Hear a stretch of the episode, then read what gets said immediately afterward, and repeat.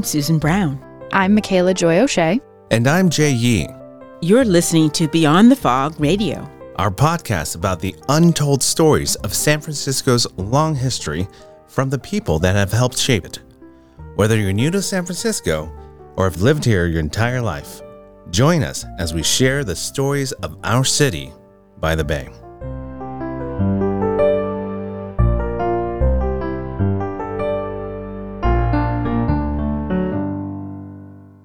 Welcome back, Jay. Thank you. It's good to be back. I'm so glad that we were able to have you come out of daddyhood for a minute in order to honor Justice Harry Low. Oh my goodness, I just had to do it.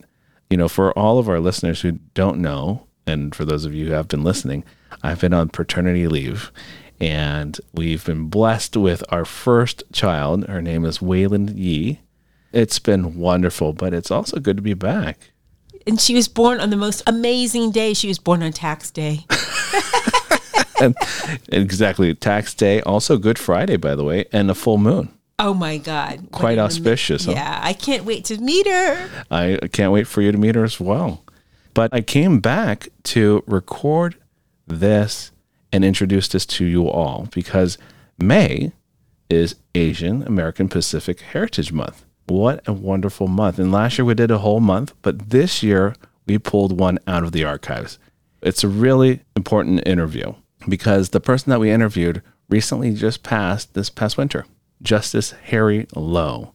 And when a person like Justice Harry Low passes, this loss is felt by an entire community, not just the Asian American community, but the community from all four corners his impact has rippled throughout decades that he's been in service. Now, for Asian American Heritage Month, we are completely honored to have had the opportunity to record Justice Low a few months before he passed with David Lei. If you all remember David Lei, who's a philanthropist and historian, and also Bruce Quan, who's also a philanthropist and historian, and Professor Anna Eng of San Francisco State University, and we all got together at Justice Low's house in San Francisco to record this interview to preserve the history for the Bancroft Library at the University of California, Berkeley. And we decided to share this with you as a tribute to Justice Harry Low. I am so honored and thrilled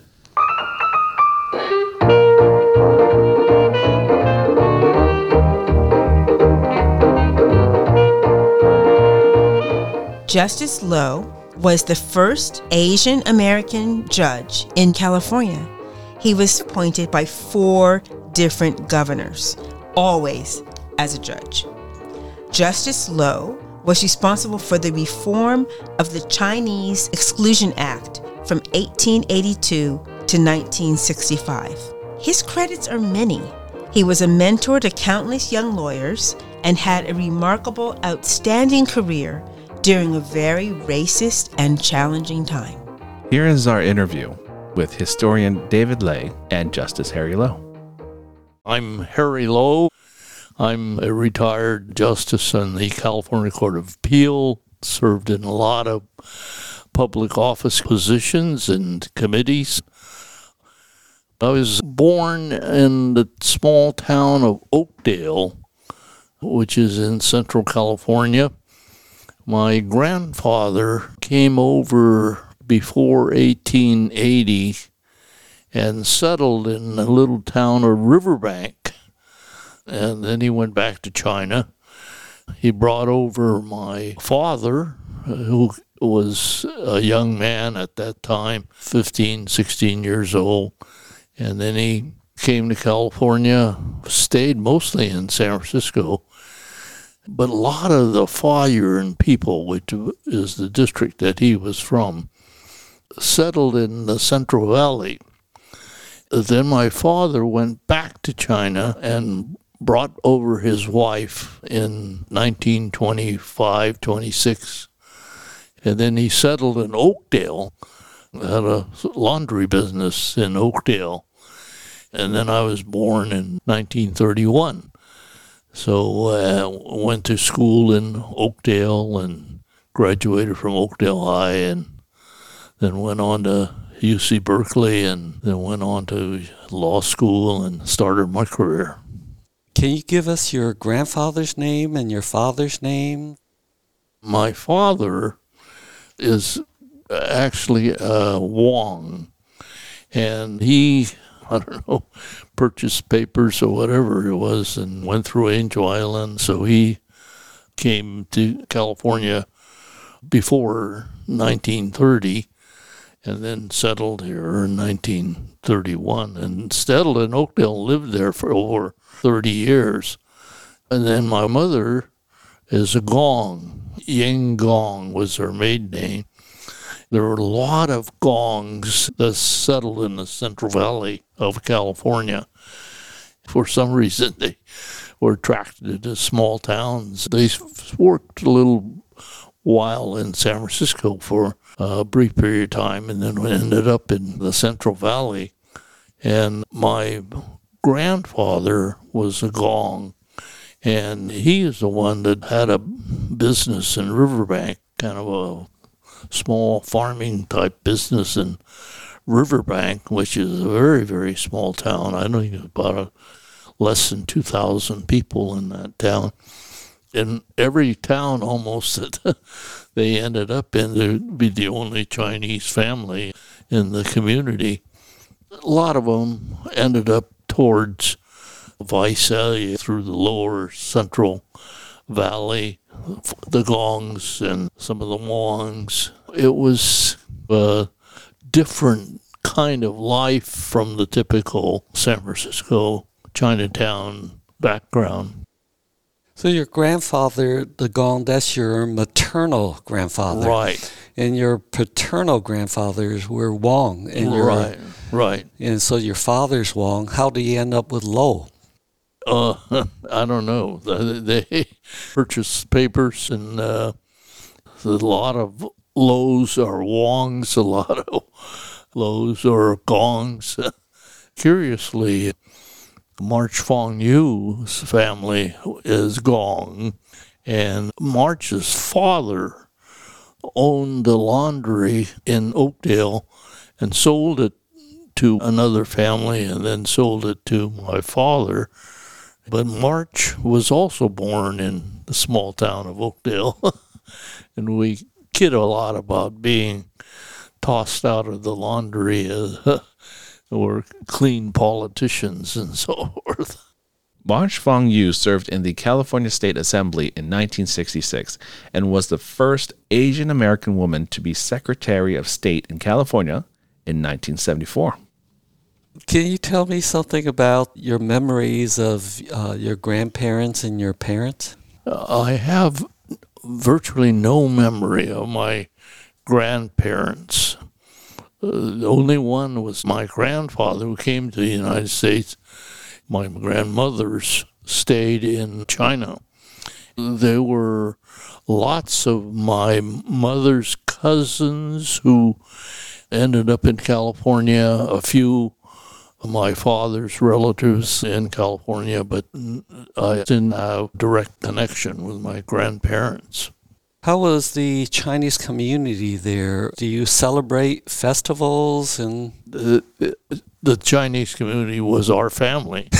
My older sister was born in China and came to United States at age three, three or four, and then I came, and then my brother and younger sister.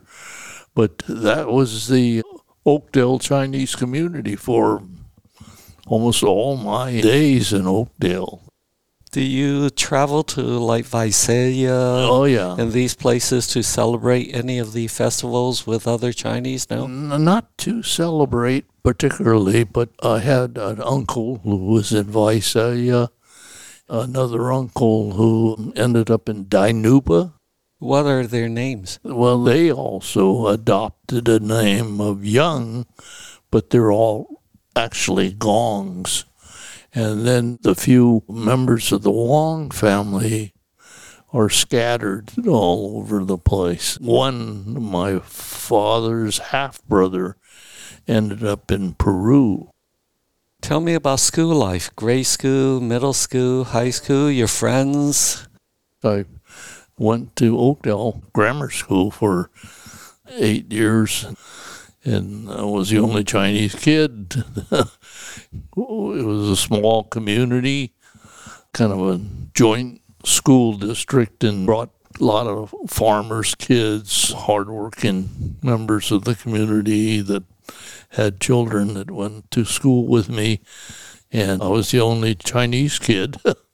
and then, of course, my younger brother and my younger sister came uh, along later. And then I went through high school. And high school was a lot of fun for me. I kind of stood out as a a little bit smarter than the average bear. I ran for school office, was elected president as a junior and as a senior, and participated a lot in student government activities and so forth. And I uh, remained fairly close to some of my uh, classmates, but of course they're now also 80, 90, and. Can you name some of them? I was very close to Bob Mackey. He and I, Mackey and Low, had a comedy team. Tell me about that. well, we, we were both kind of ham actors and would entertain the high school kids by cracking refined jokes. we had a good time. Then there were just a a lot of Spanish kids, Danny Chavez, some Italian kids. Art DiCardo was a close friend, and then there was uh, a lot of young women that uh, were in the class that I got to know and continue to have some contact with a few of them. Uh, but time has moved on, and we're slowly diminishing in number. And then I went on to Cal, did fairly well at Cal, and was admitted to Boalt in 1952 and graduated from Boalt. And then I also met my wife, and we got married in 52. She was a young UC co ed and was a year behind me in school. But we both were in school together at one period of time. And at Boalt, I managed to do fairly well and was invited to be a teaching associate after I graduated and taught research and writing and was a associate professor for a year and then was invited to the California Attorney General's office to do tax work. There was a professor named Sho Sato, a Japanese professor who was a Harvard grad, taught at Boalt. And I got kind of fairly close to him in my work as associate professor. He was from the Attorney General's office, and he was very practical because there was very few Asians, and Asians were not invited to major law firms. It didn't make any difference how high your record might have been in school and he said that the Attorney General's office is a good office, and I interviewed and got a job there. Pat Brown was the Attorney General at that time, and there was a relatively small office, about 45 attorneys in San Francisco and 40 in uh, Sacramento and maybe 50 in LA. It was a relatively small office and got to know everybody very well, worked very well, and my career kind of took off from there.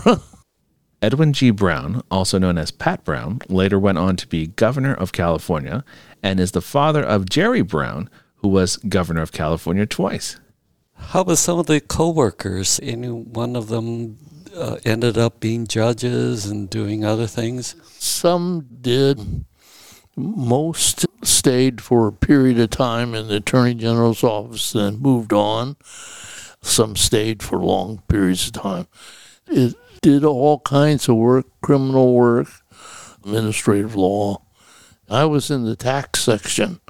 They would hand you off a criminal case to argue. They'd hand you off a civil dispute of one kind or another. And but I worked very close with uh, the, the members of the tax section. I stayed ten years in the attorney general's office. I didn't really plan that long a stay, but it was a very uh, good experience. Were there other options for you, you thought at the time?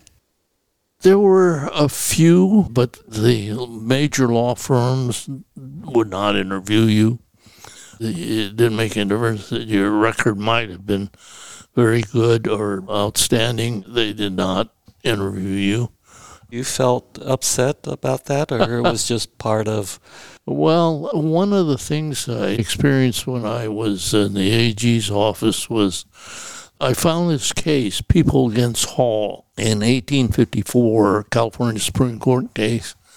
The decision of the Supreme Court of California was that Chinese could not testify against a white man. Indians couldn't testify against a white man. That set the pattern for Asians in not only the law, but outside the law, in court proceedings and everything else that dealt with government.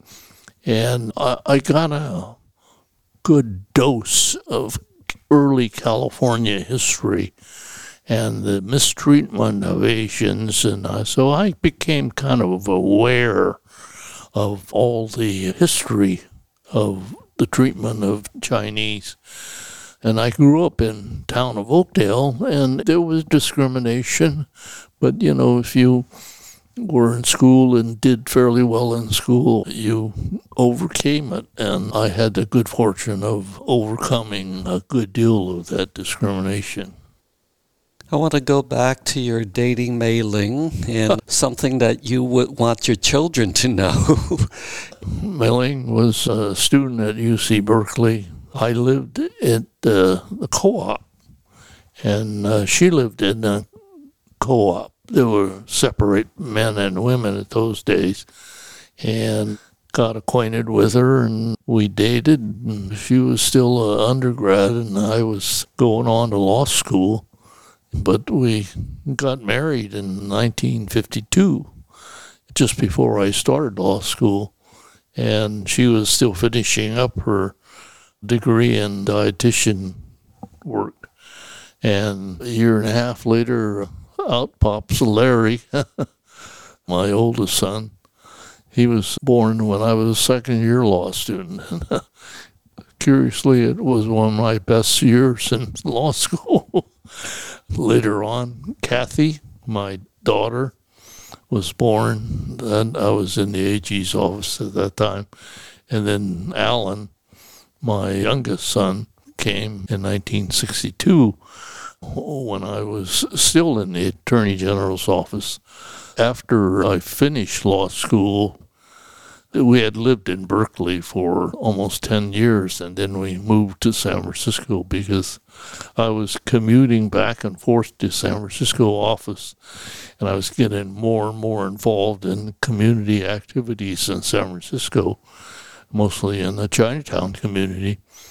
We looked around and came to San Francisco, and we stayed here in the same house for almost 60 years. Was it a church wedding? Where was it? And do you have a big oh, Chinese banquet? Mm. Yeah, it was a church wedding in Bakersfield.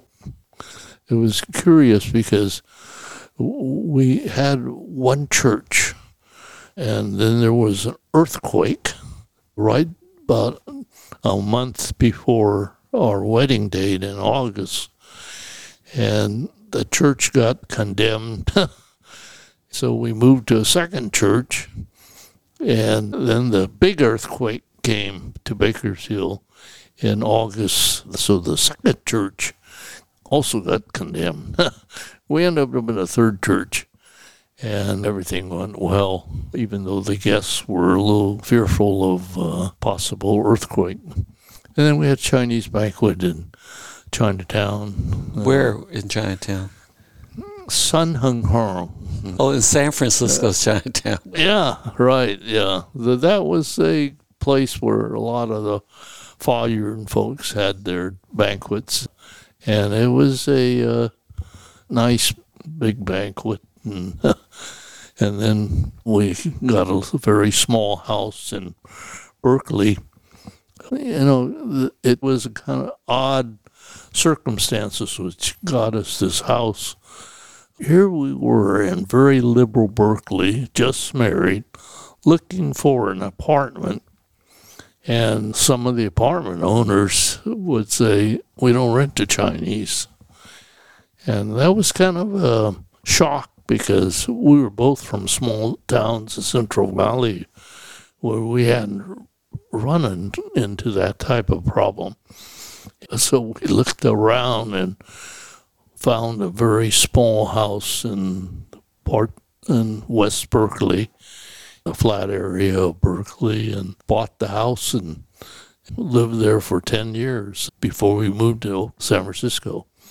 Uh, all three of the, our kids, two were born in Berkeley and Alan in Oakland.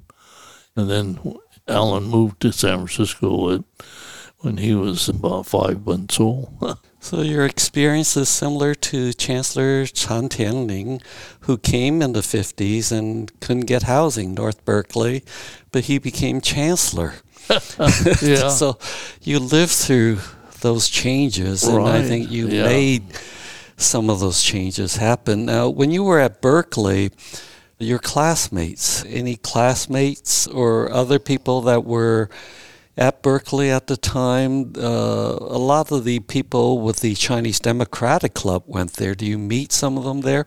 In my class, there were five Asians and a large group of Chinese kids for Berkeley Law School.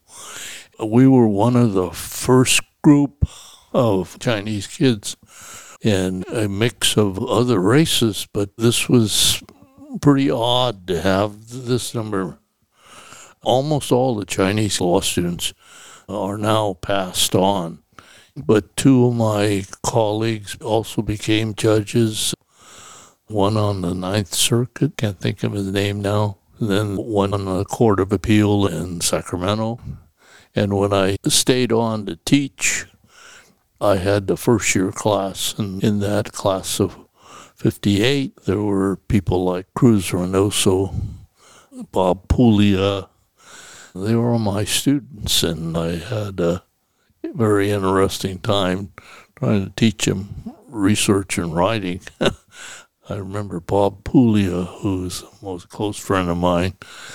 He was a little older than I was, and he had been in the army Korean War, joined and then went to Boalt.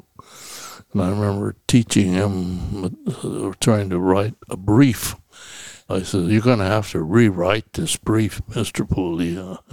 You can't make me do that.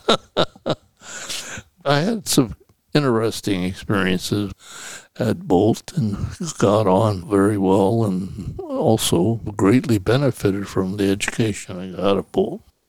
There was a Chinese club of sort, and they had a clubhouse uh, yeah. in Berkeley. Were you involved with any of that? I participated in. I wasn't a member. I was chair of the Chinese Christian group. I was on the Y board. I forget the name of the Y center at Berkeley, but there I met a number of uh, Chinese, and then I kind of was active, involved in some of the Chinese student activities. But by the time I went to law school, we had in the books all the time, and so I didn't have too much time to involve myself with Chinese students groups. Also, part of our activities with my wife, Mei Ling, she was also involved in student Chinese activities, and so but you caught up with a lot of these students later on in life with the Chinese Democratic Club. Oh, yeah. I got into the Attorney General's office in 1956. I was a 55 grad, and then I went into the AG's office in 56. 58, Pat Brown, the Attorney General, ran for governor, and I kind of supported him and got involved in 58. I also got involved in the Chinese Community Democratic Group. We supported Stanley Mosk, who was running for Attorney General. And there was a young, vibrant politician named Phil Burton who was running for assembly. And he was one of the very few that spoke out against the mass subpoenas of Chinese records by immigration and what was then the prelude to the CIA and other government groups. And so he was sort of the central figure in the forming of the Chinese American Democratic Club, of which I became a member in 58. Then there were interesting people like um, George Ong, Lim P. Lee, Jackson Hu, and then I was president of the Democratic Club in 63. That was the year that Phil Burton ran from assembly to Congress and Jack Shelley became mayor. It was a very interesting political year. There were also young candidates such as George Moscone and Leo McCarthy, who ran for supervisor in that year. And so I got really introduced to the political scene in 63. Then lots of issues came up about that time. The whole civil rights movement was very prominent in the early 60s. And for the Chinese, their civil rights issue was fairness in the immigration laws. And I worked very diligently in trying to get reform. And I remember doing a paper on the unfairness of the immigration law. I gave it to Stanley Mosk, who was then Attorney General, and he traveled to uh, Washington and gave it to Robert Kennedy, who was the Attorney General of the United States, and pushed very hard for immigration reform. And then, of course, Jack Kennedy died, and it had to be taken up by Lyndon Johnson and uh, a few very liberal or reform minded Congress people. And 65, there was major change in immigration laws. And there was a flood of new immigrants that came over, and they kind of said, Well, you were responsible for this influx of our problems uh, education problems, health problems, uh, employment problems, all kinds of social issues. And I got more and more deeply involved in the Chinese community sat on a number of education committees. I was also on the Northeast Health Center board, worked with people like Willie G., uh, who formed On Lok. And if we had some brief knowledge of how to write proposals for funding, there was a Great Society funding sources President Lyndon Johnson was largely responsible for. And we'd say, well, here's our problem, and here's our answer. Give us some money to solve the problem. And and we were also able to go to private foundations. I remember starting the Chinese Education Center that's out still in existence on Merchant Street because Chinese kids were just dumped into the public school system, unable to reach uh, the level of their potentials. And we said that we had to give them some very uh, intense English training. And I was first chair of the Chinese Education Center. We turned it over to the school district, but we got funding from the Rosenberg Foundation. We got some funding from the San Francisco Foundation, other groups just because we knew how to ask for money. And then we turned it over to the school district after about a year or so. And it flourished and continues to flourish. From there, I was very deeply involved with the Youth for Service. I was chair of that because there were kids that were in Chinatown that needed some better guidance. They needed structure.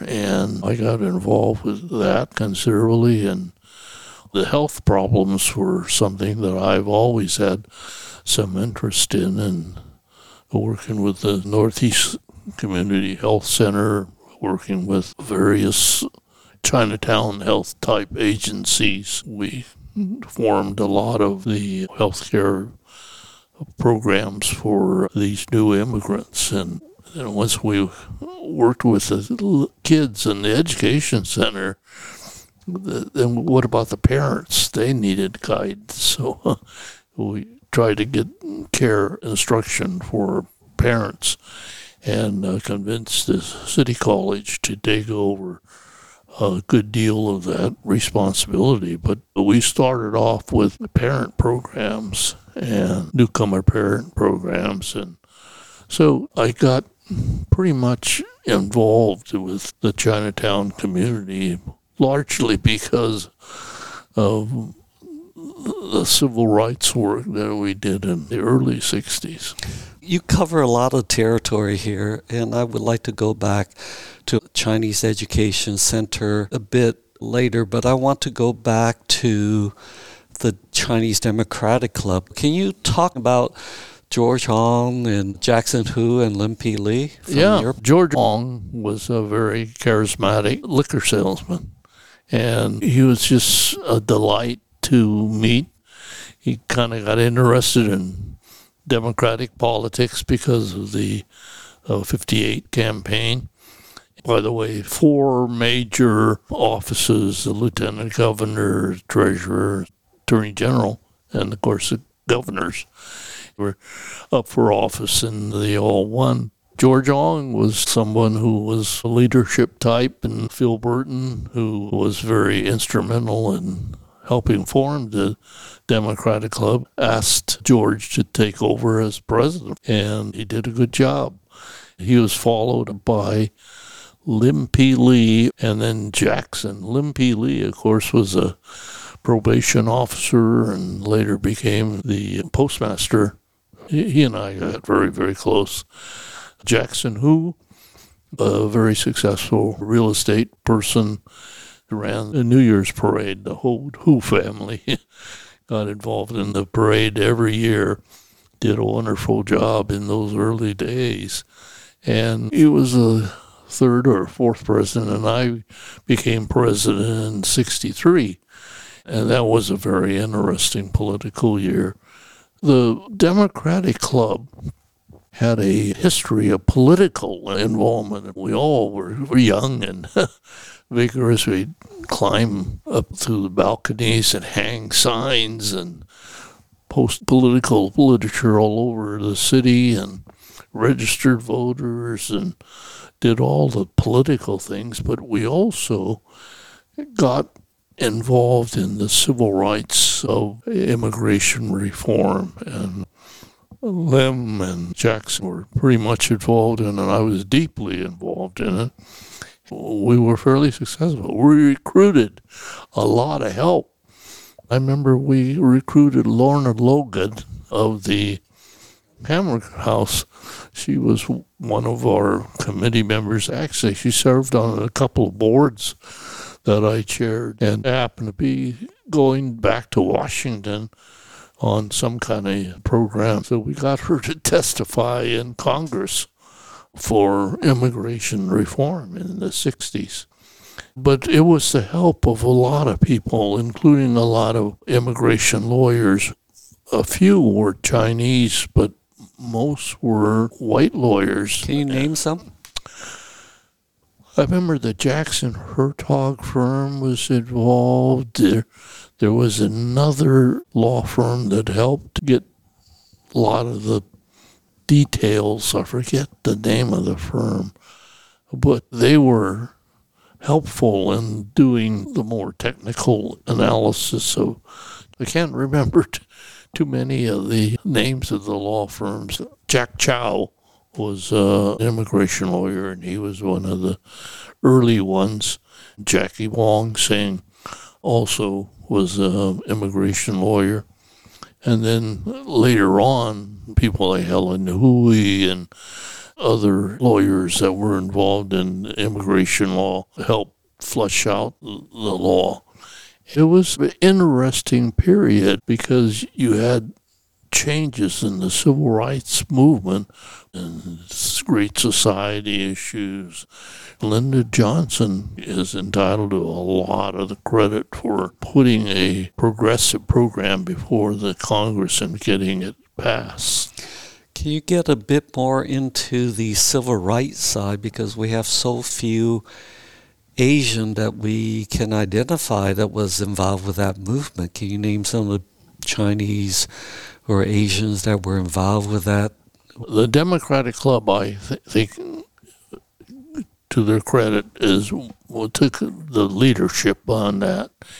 But we also had the support of the Chinese Republican group, people like T.K. Lee and Earl Louis. We were all Chinese trying to get changes in the immigration laws on immigration issues, there was a greater kind of a unity and opposition to things like the mass subpoena, where they subpoenaed the records of family associations for trying to sort of find out whether there had some communist ties or not. The Chinese community strongly opposed that. Also, there's a lot of Chinese, at that time, young kids who were deeply involved in the racial fairness issues, and people like Alan Wong, who was later a big leader and a longtime leader in YMCA. He, he took a strong stand on black studies in San Francisco State. There were a few that were involved in the auto row pickets where black salesmen were excluded.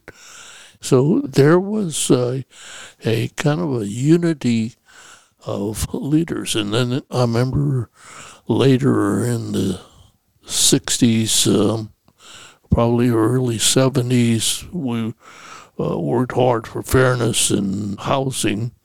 And uh, Prop 14, I still have some old buttons voting no on Prop 14 that reinforced the law that allowed for exclusion of Asians and rentals of property, and it did pass. So the, the continued exclusion of Asians, and then the California Supreme Court wrote an opinion later on declaring that unconstitutional. But people like the YWCA group in Chinatown, Hannah Sur. I remember she and I served on an uh, anti-14 committee together. There all kinds of the social groups that were uh, opposed to it, but I remember some counties were overwhelmingly supportive, saying home property owners should be able to rent to whomever they wanted to, and they could exclude Asians. And that was 72 or so. And then the Supreme Court took the case and said that's, that's wrong and can't be done. I want to go back to the Chinese Education Center. Today is known as the Ed and Anita Lee School now the public school took over, but in the earlier year, it was just a community group. I think you were at the Six Company Chinese Central High School. You used that space in the daytime. Can you tell how that got started? You were the chair, you had to find private money. To the credit of the Rosenberg Foundation, they were very supportive of helpful education projects. And so we got something like $5,000, which was quite a bit of money in those days, but it was barely enough to get the education project started.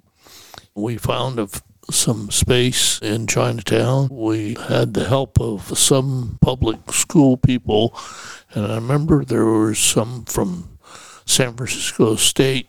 There were two or three professors we got to help us in formulating the curriculum.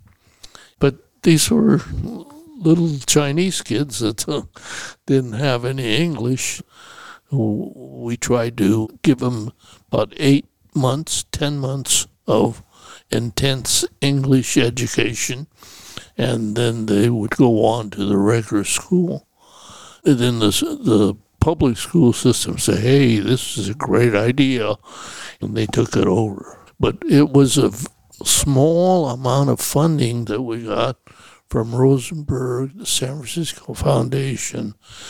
Just a few, I think we started off with less than $10,000 and we got the school started. And then we we went on to do work with the um, middle school because there were a lot of teenagers that were lost in the public school system and then they would get into trouble, juvenile delinquency. And so we started a, a middle school program. I remember we had the help of Bank of Canton and a couple other major Chinese groups. And then the, the public school system took over that type program too.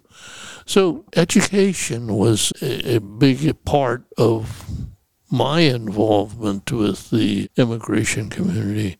In 1978, Carol Silver and I got together and we said there's no education program that teaches a foreign language. And we started the Chinese American International School.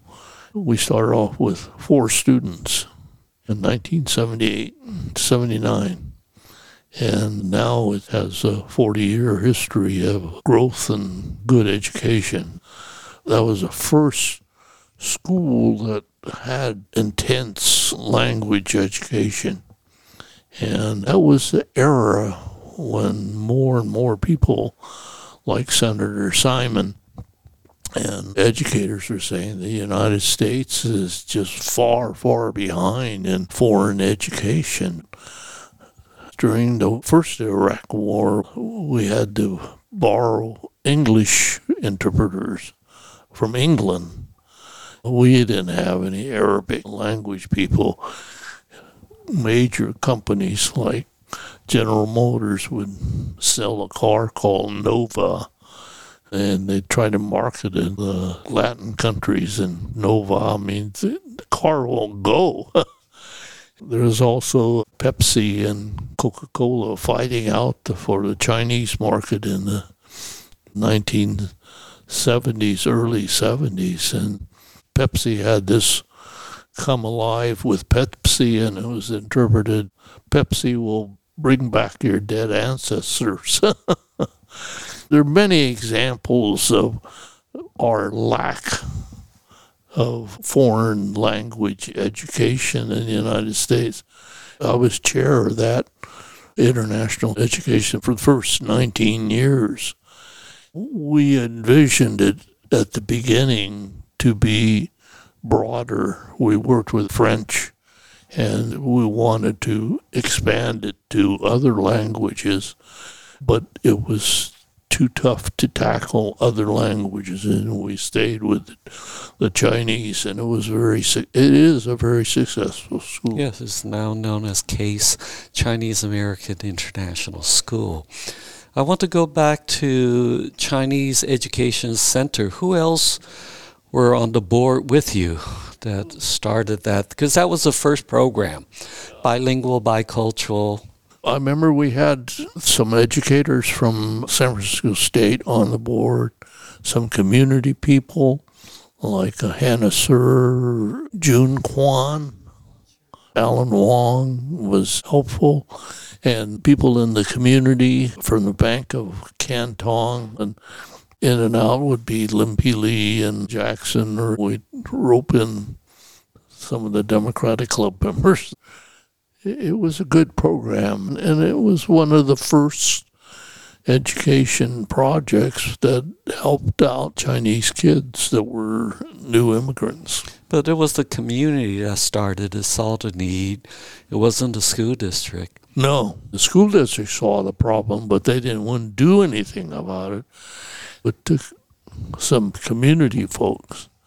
And I was always pretty much involved in education programs. I was on several education committees in the 60s and 70s. And 68, 69 is when we started the education center. Was a, was appointed municipal court judge in 1966.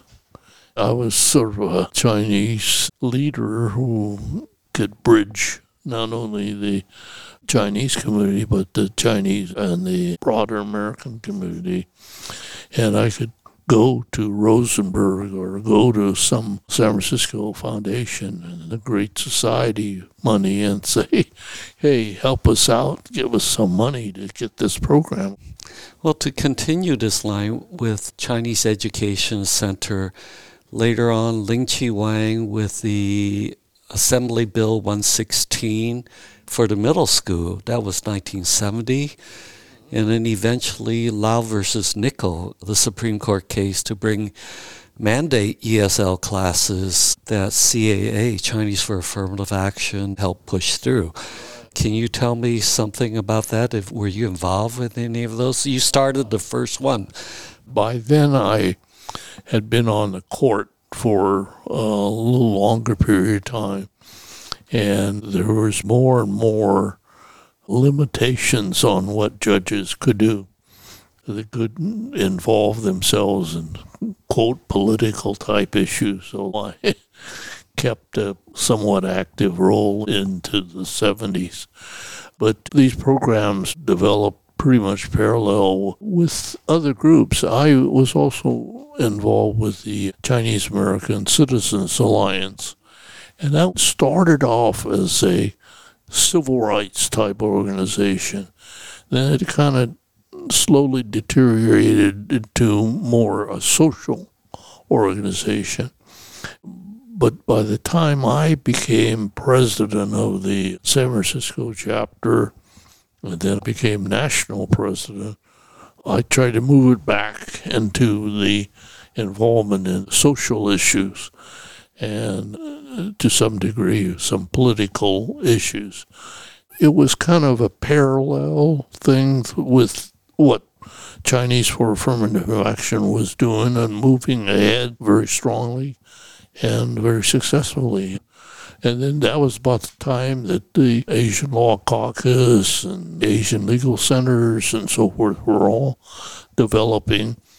And now, of course, there's just uh, a large number of public agencies that work on race discrimination, housing, uh, legal, every, all the issues in society.